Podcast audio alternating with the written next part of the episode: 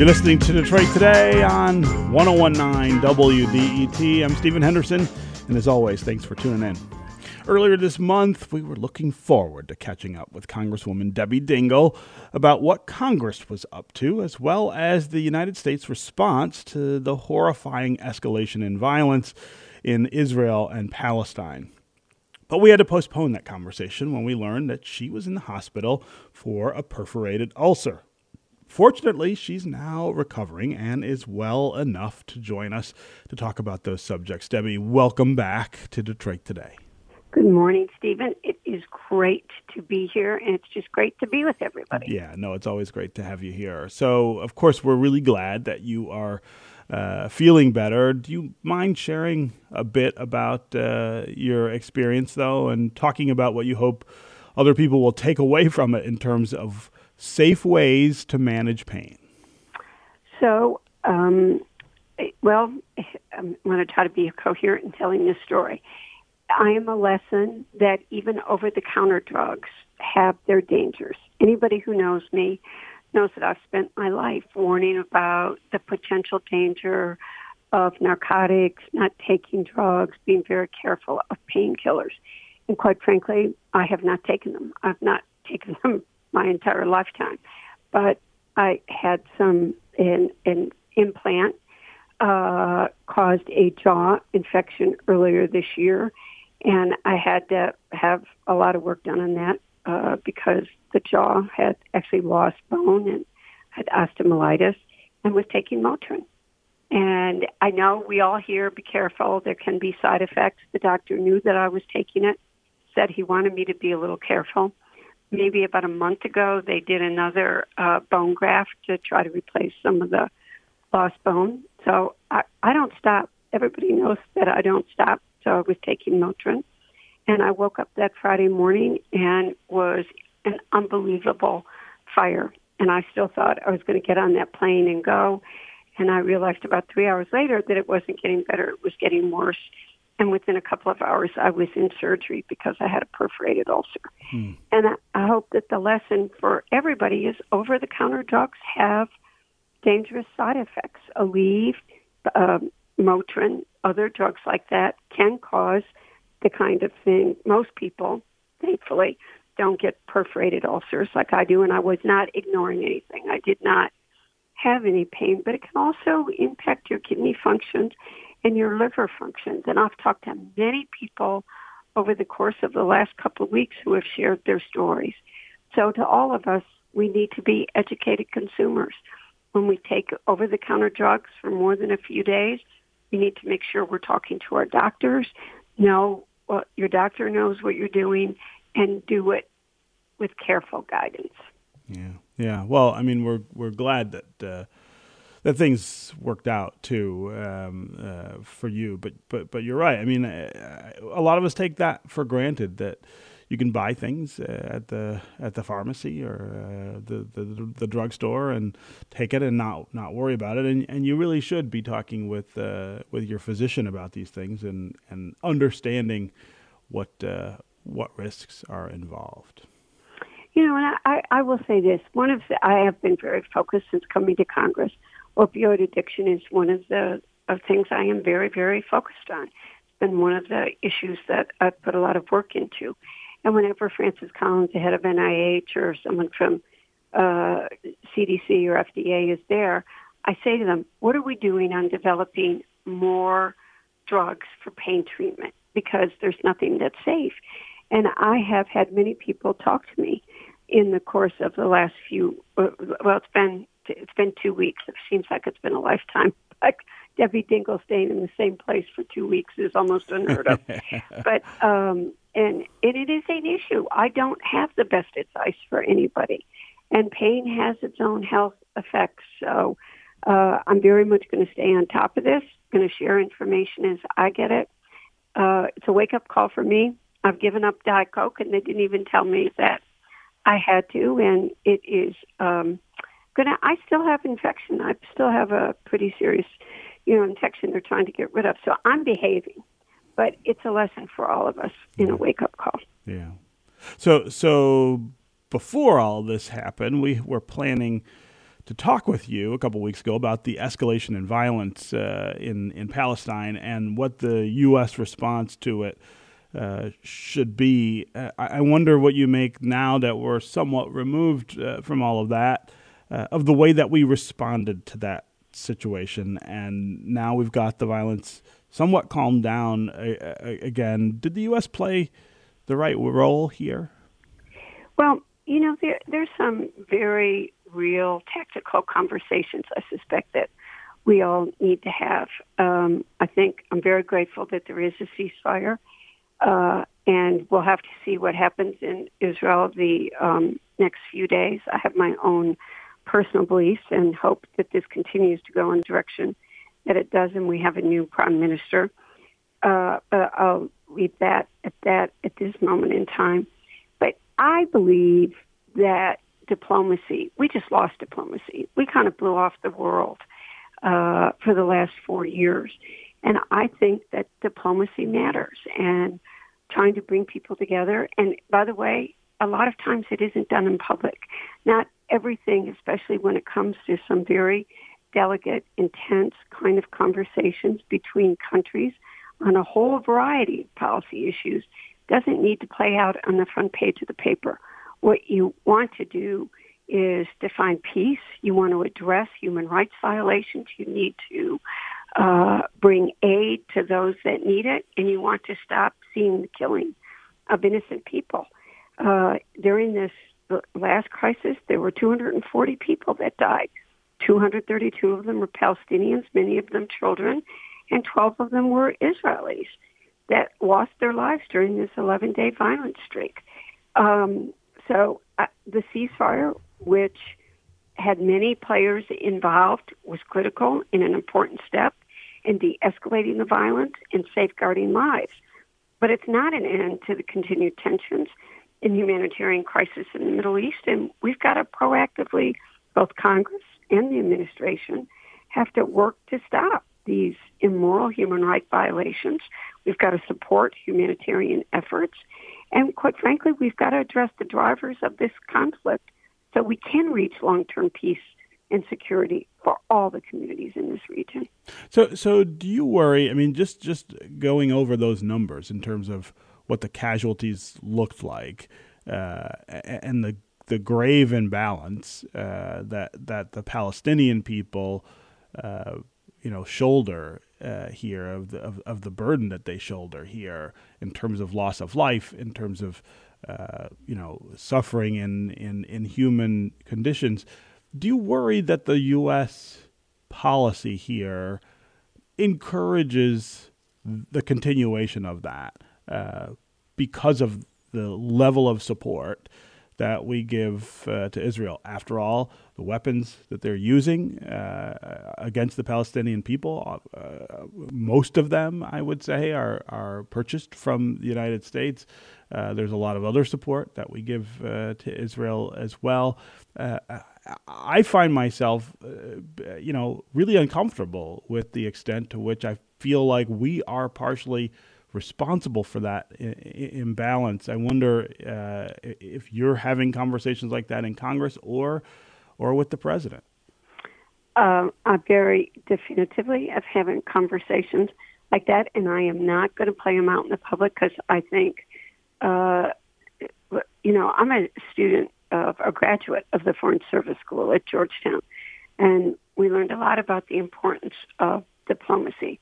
I think Joe Biden has heard a number of us very loud and clear on the need uh, to de- de-escalate the violence and promote promote peace and protect human rights. I do not believe it should only be the United States of America. Israel is making a very deliberate decision to try to reduce its dependence on America as well. But I think that because of the critical role that we have played, we are one of the countries that still has a responsibility and can play a role in uh, trying to find a permanent solution so that everybody can live there with dignity, security, respect, and not be fearful of their lives every day. You know, you think about what it's like to be a child, probably quite frankly on either side, to live in that kind of violence that's just there as part of their everyday lives. And many people really did not know of the humanitarian situation in uh, for many of the Palestinians. They didn't have access to water. They didn't have access to health care. They didn't have access to the vaccines. And that was one of the first things I did, Steve, when Biden became president, wrote to him again. I had written about it during the Trump days, but they didn't really care. Uh, and I'm not trying to be political here. And the president did help restore some initial aid. I've just done another letter um, uh, uh, asking the State Department to address uh, Gaza's humanitarian crisis. We had a uh, conference call with State Department last week, um, uh, asking um, a, a, number of questions, asking for, and you're going to see uh, the same group of us that have been out in front asking questions, trying to uh, find solutions, and ensuring that it is a balanced approach, you're going to see us continue to play that role. But I'll also tell you this about Joe Biden. As you know, I know him well. Uh, he isn't going to. He does not believe in uh, making public all of his discussions or uh, playing out solutions to these problems on the front page of papers. Uh, when he was in Michigan, that was a very important day for two reasons. Um, not only for being there to make sure we have a strong auto industry. Uh, but he did know that he was coming to Dearborn, the largest home of Arab Americans in this country, in the United States. He had a very private conversation with Rashida and I when he arrived. And um, I, I, I know that he is focused, and I think he tried to send signals to Rashida that he cares about her grandmother and that he is paying attention and he loves her passion and her caring. And I think that what happened this past month is a trigger for people to recognize and we cannot ignore this. This isn't just going to go away. It requires immediate, ongoing attention. Yeah. And by the way, this isn't the only. You know, if you look at the Mid East, I've I've been Yemen's uh, Yemen's in real has real crises going on. Mm-hmm. We're working on continuing the TPS status, but the blockade there by Saudi Arabia, we, we have to do things there. And Lebanon has very, very serious problems with. I was in a meeting with, uh, right before I went in the hospital, I've been at the White House uh, with a small meeting with Bernie and uh, Ro Khanna and myself and Jake Sullivan. And I raised Lebanon. Uh, at that meeting had been on Yemen, but I raised Lebanon. We have a lot of problems in the Middle East mm-hmm. that we simply can't ignore. Uh, I'm talking with Congresswoman Debbie Dingell. She is a Democrat from Dearborn who represents Michigan's 12th congressional district in Washington. Uh, we're talking about what's going on in Washington, uh, what was going on uh, in Israel and Palestine, and Washington's response to that crisis. Uh, and a little bit, uh, I'm going to talk with her about some of the obstructing that we're seeing going on from her colleagues across the aisle, especially uh, in the U.S. Senate. Um, if you want to give us a call and join the conversation, tell us what you think about this uh, situation in Israel and Palestine and the rest of the Middle East. You think we need to rethink our priorities or our strategy there? Uh, or do you just have a question for Congresswoman uh, Dingell about uh, other things going on in Washington? As always, the number here on the phones is 313 577 1019. That's 313 577 1019. You can also go to Facebook and Twitter and put comments there, and we'll try to include you that way. Uh, let's quickly go to Graham in Ann Arbor. Graham, what's on your mind? Hi there, Stephen, and hello, uh, Congresswoman Dingell. I, I, have a question. I mean, um, you know, I think sometimes we just have to call a spade a spade. We've seen uh, in Israel's leading human rights organization, B'Tselem, in addition to Human Rights Watch, they have declared Israel to be an apartheid state. Um, I, I just haven't been hearing that kind of language from Congresswoman Dingell. And I just want to know, does she acknowledge these kinds of uh, human rights violations? And does she support, like other members of Congress have started to do, uh, conditioning aid to Israel, uh, you know, the money that the United States gives to Israel, conditioning that on their compliance with international law and human rights? Hmm. Uh, Graham, great question. Uh, Congresswoman? Graham, if you've read my letters, which, by the way, I was writing long uh, before this escalation uh, talked about. I have been talking about the need for humanitarian aid for holding Israel accountable. Um, uh, again, as I say, I'm having very strong discussions with people, uh, uh, uh, and you know the letters that I've written. I'm glad to give you those. I have made public, and I think that my record stands for itself, both voting in the United States Congress, and if you talk to other leaders on this subject, what I do at the White House with this administration, focusing on them, talking to people, my record stands for itself. And and do you think we're headed into a different era, though, uh, of of U.S. I, policy that way? I, I mean, people are looking at it, but you know what? I'm going to tell you, and I'm going to stay calm. And I've been, but I'm tired of people who do these message things that aren't going anyplace, and they'll do things that are never going to get a hearing, or why aren't you? I'm focused on results. I'm focused on getting humanitarian relief in there right now. I'm focused on addressing immoral behavior. And that's what I'm going to do. I think that's what my job is going to do, and that's what I'm going to continue to do. Yeah.